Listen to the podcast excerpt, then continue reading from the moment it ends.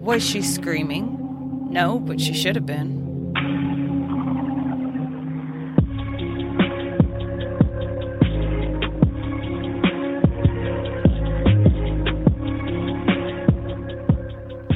Hey everybody, welcome to Crime Over Cocktails. I'm Tiffany, your host. This week, I want to talk about the case of Yeardley Reynolds Love. Yeardley was born on July 17, 1987 in Baltimore, Maryland. She attended Notre Dame Preparatory School and was a member of the varsity lacrosse and the field hockey teams for all 4 years that she was there. She was accepted at the University of Virginia, where she majored in government and minored in Spanish. She had a very busy social life between academics, sports, and friends. She had an apartment that she shared with another girl, which was located in the University Corner District. This was in Charlottesville. Yeardley also had an on-again, off-again boyfriend, George Wesley Huguely V. He was born September 17, 1987 in Washington, D.C. He attended Landon, which was an all-boys school. There, he was an All-American lacrosse player, and he also played football. He seemed very driven, charming, and his family came from a lot of money. Because of his love for sports, he went to the University of Virginia on a full scholarship. He majored in anthropology. They met while they were there at the university. Their apartments were not that far. He lived in the University Corner District, too. And because they both played lacrosse, they ran in the same circles. They were just days away from graduating with their degrees. The light was at the end of the tunnel. May 3rd of 2010 was a busy day for Yeardley. She started the day off hanging out with friends at a local bar before she had to head to a birthday party. Towards the end of the night, her friends were still going strong, and they tried to get her to come and meet back up with them. But she was tired, and she just wanted to go home. When her roommate came home around 2 a.m., she had a male classmate with her. So they decided to go wake her up. They want to hang out for a little bit. As the roommate went down the hall to get to her room, she noticed that her door had a hole in it. She wasn't really sure what happened there, but she entered the room. She went over and she tried to wake her up by shaking her, but she wouldn't respond. When she tried to flip her body over, that's when she could see blood on a pillow. She hurried up and she called 911. When she called 911, she actually reported it as an alcohol overdose. But when police arrived on the scene, they saw that there was way more to this than just an alcohol overdose. Yeardley had visible injuries to her head, including her face. The blood appeared to be coming somewhere between either her nose or her lip. It wasn't a whole lot of blood, anything to be like overly concerning about, but clearly there's blood. Where's it coming from? When police questioned her roommate and her friend, her roommate did note the front door was unlocked. They tell police about her on-again, off-again boyfriend, George, which at the time, they were off. Turns out that both of them got in a fight just the night before over at the bar. Their relationship was classified for being volatile. There was a lot of jealousy, a lot of drinking, and a lot of back and forth. George especially was starting to kind of lose it with the alcohol. He had been in trouble with the law at least 2 times already by this point. He was busted down in Florida. His parents have a vacation home, and he was caught being underage. The second one was in Lexington, Maryland, where he totally berated a female cop, Rebecca Moss. I watched Crime, Lies, and Video, and she said that he called her such names and even sexual names that she wouldn't even repeat them on camera. But she did say that she had to tase him. All this heightens their suspicions. So about 7:45 in the morning, they pay George a visit. They're curious what they might find there. When he answered the door, his place was trashed. There's beer cans and just crap everywhere. It was a true college frat house. They told him that they were there to speak with him about an assault, and they wanted him to come down to the station. He willingly went back, He was very cooperative, but he still reeked of alcohol. His account of the day was that he went golfing with his dad. Some kind of golf event with him, his dad, and, some buddies. He said the golf event ended about 5:30. They went to a restaurant to eat, but he was told to leave because I guess somebody caught him peeing out front of said restaurant. So his dad takes him home, and he tells police that his dad had some kind of paperwork that he wanted him to sign.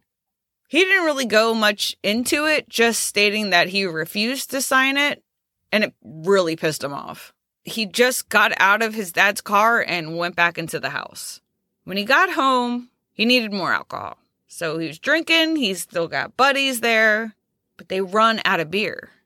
You're not able to buy alcohol after midnight there. He stated that he decided he was going to go door to door. To the people he knew, of course.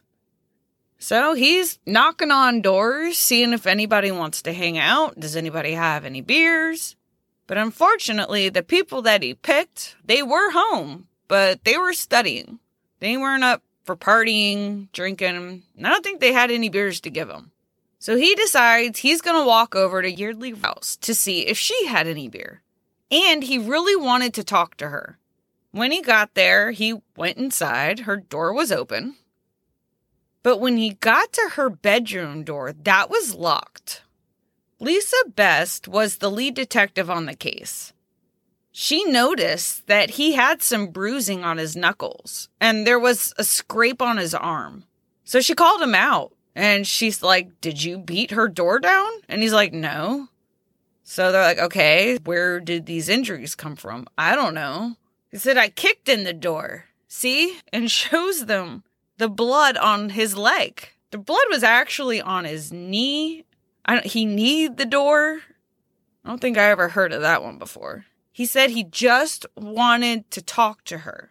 He told them that when he got inside, he went over to her bed, that she was in her bed, and she was kind of like, I don't want to say cowering, but yeah, in the corner. I mean, I'm sure she's fucking frightened. I am sure this man just broke into your room. And he just wants to talk to her. He states that she starts banging her head on her own bedroom wall. And that he was telling her to stop. But she wouldn't stop. So he took her by the shoulders and he just shook her. In order to make her stop hurting herself, he said he wrestled her onto the floor to keep her still. And so he could talk to her. He said he never hit her, he never strangled her, or struck her. When Detective Bess asked him, well, was she screaming? He said, no, but she should have been. He said that blood was coming from her nose or something because of her, and that it might have got agitated or whatnot because he tossed her onto her bed after wrestling her on the floor. He wanted her to go to bed and get rest. So he picked her up, tossed her on the bed, and then left. He never went back and checked on her. He never gave it a second thought. He went home and went to bed. This man, I'm going to call him a man because he's in his 20s. You're a man now. He had no clue that Yeardley was dead. When Detective Bess told him on Lies, Crimes, and Video, you can actually see the motions, the expression on his face. He was shocked. Literally, he was like, "She's dead?" And she's like, "Yes." "She's dead?" "Yes." "How the fuck is she dead?" Told him, "Because you killed her." He was in total disbelief. I'm not going to lie, it was kind of heartbreaking to watch. It's just kind of like a rare glimpse to watch a light bulb turn on to see what damage was really done. She was 22 years old. He was 22 years old. It's a lot to take in. He just kept repeating, "She's not dead. She's not dead." He knew his life was done. He was arrested for first and second degree murder. I watched the show first before I started doing my other research, which I'll just say right now, thank you, Huffington Post and Wikipedia. I did, just to watch somebody realize that they've just literally thrown their whole life away at such a young age. But then you get into the details of their full relationship. You get the whole picture. Clearly, there was a pattern in this relationship. They both were jealous of each other. Showed up to his house before with him having other females there. He would be jealous and always worried about who she was talking to, where she was at, and who she was with. Her mother had begged her to get a restraining order after he was found choking her at a party one night. But she wouldn't do it. After that, she did break up with him, but she wouldn't get the restraining order. George went to a guy's house that went on a date with Yeardley after, well, they were on a break. This guy woke up to George in his room, punching him while he was sleeping. He had big, black, swollen eyes. 4 days before the murder, he sent her an email reading, "A week ago, you said you would get back together with me if I stopped getting so drunk. And then you go and have sex with Burns. I should have killed you." She replied to him, "You should have killed me? You're so fucked up." Mark Burns was another lacrosse player, but for the University of North Carolina. He was down visiting friends that were going to the University of Virginia. He would later testify in George's trial, stating that pretty much they were just hooking up. They hooked up a few times. The first time was in 2008. The last time was the week before she died. He said that he stayed with her at her apartment that night that George was choking her. It was in the middle of a party. It took a bunch of lacrosse players to make him stop. This party happened in February of 2010, and while she was having a party there, he could hear a girl's voice screaming, "Help me, help me." When he went into the room, he saw George lying on the bed with his arms around her neck. People at the golf course also ended up testifying at his trial, saying that George was visibly intoxicated. People would find him kind of like hanging by trees and just chugging beers. He had beers stuffed in his golf bag. His former teammates said that he had been drinking heavily during the golf outing at the Wintergreen Resort, and then again at dinner. That's when George switched from beer to wine. Some of his teammates were actually even discussing getting an intervention together. And you can't be a defense attorney if you don't turn the blame on the victim, right? His attorney, Fran Lawrence, said that Yeardley would have had more than enough power to take him on because of how inebriated he was. They said she was an athlete. She was in excellent condition. And her cause of death was truly from cardiopulmonary failure caused by Adderall and alcohol. After autopsy, they were able to put more of the pieces of the puzzle together. How did she die? What was the cause of death? Well, she died because of blunt force trauma to the head. But her brainstem also played a crucial part. When George left her place, she was still alive. She was disabled. When he was either shaken or... nobody will ever know what happened in that room, but them too. But whatever he did to her, it snapped her brainstem. So she was still alive. She just wasn't able to help herself. The blood that was coming from her labia frenulum That's the thin layer of tissue that connects the lip to the gum and the bones in the face. His preliminary hearing for first-degree murder charge was held on April 11, 2011, in Charlottesville District Court. He was held without bond.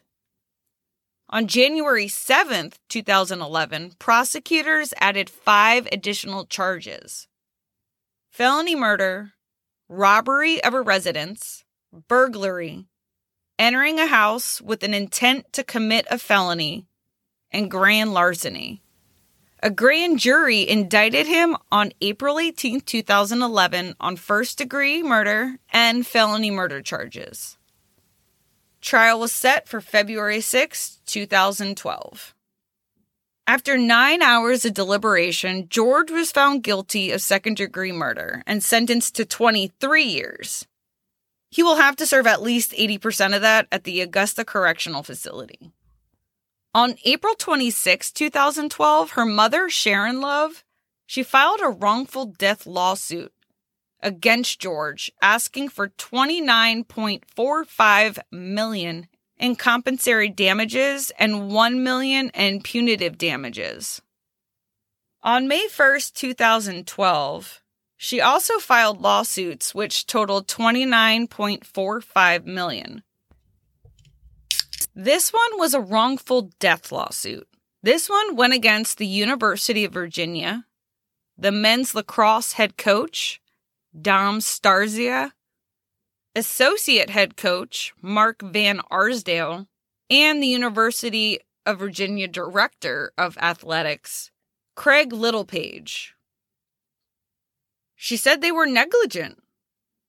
It was well known to the players and the coaches on the University of Virginia men's and women's lacrosse team that George's alcohol abuse and erratic, aggressive behavior was increasingly getting out of control, and especially with his obsession with Yeardley and his aggressiveness and threats. But none of this mattered. No action was ever taken. They didn't discipline him. They didn't suspend him. They didn't remove him from the team. They didn't even refer him for treatment, for alcohol, substance abuse, or even to provide counseling. University of Virginia had a policy on preventing and addressing threats or acts of violence. They went against that. On September 29, 2010, Yeardley's family created Yeardley Reynolds Love Foundation, also known as One Love. This is designed to help stop domestic abuse. There's even a scholarship awarded every year at the University of Virginia to a lacrosse player. For their first year, they get to use her locker, which was number 1. If you would like to find out more about the foundation, please go to Joinonelove.org, and that's all spelled out. Abuse is never okay. I truly believe that maybe if he would have gotten some kind of help, go to AA, counseling, something, this never would have happened. Sometimes people just don't know how to deal with things. Life can be a lot. I mean, there's work, there's school, children, families, car issues, past due bills, home repairs. It never stops. But that's no excuse to overindulge to compensate. Everybody does it from time to time. Who am I to say? Crime over cocktails. I'm drinking right now. Right now. The thing is, for people who have that need that they have to just keep going, it's because they're trying to put a Band-Aid on something deeper. Alcohol is not going to reach that wound. You'd need professional help, or at least support, family support, friend support. If you need contacts for people who need substance abuse, alcohol abuse, anger issues, suicidal thoughts. It's all at crimeovercocktails.com. Now, I'm not saying that just because I want you to go, but I really want you to get the help that you need. And it's all right there. But, I mean, if you want to stick around, you know, there's other things you can do there, too. Like listen to the episodes, check out the merch, or become a Patreon. Help support the show. I love what I do, but it's a lot of work. I'd like to give a real quick shout out to all of my patrons that I have right now. And everybody who's helped me in other ways. I just want you guys to know how much that means to me. Really appreciate you guys. Make sure you like, follow, and subscribe. Especially when you subscribe, it'll let you know when the next episode is out. All right, you guys, we'll talk crime another time. Bye.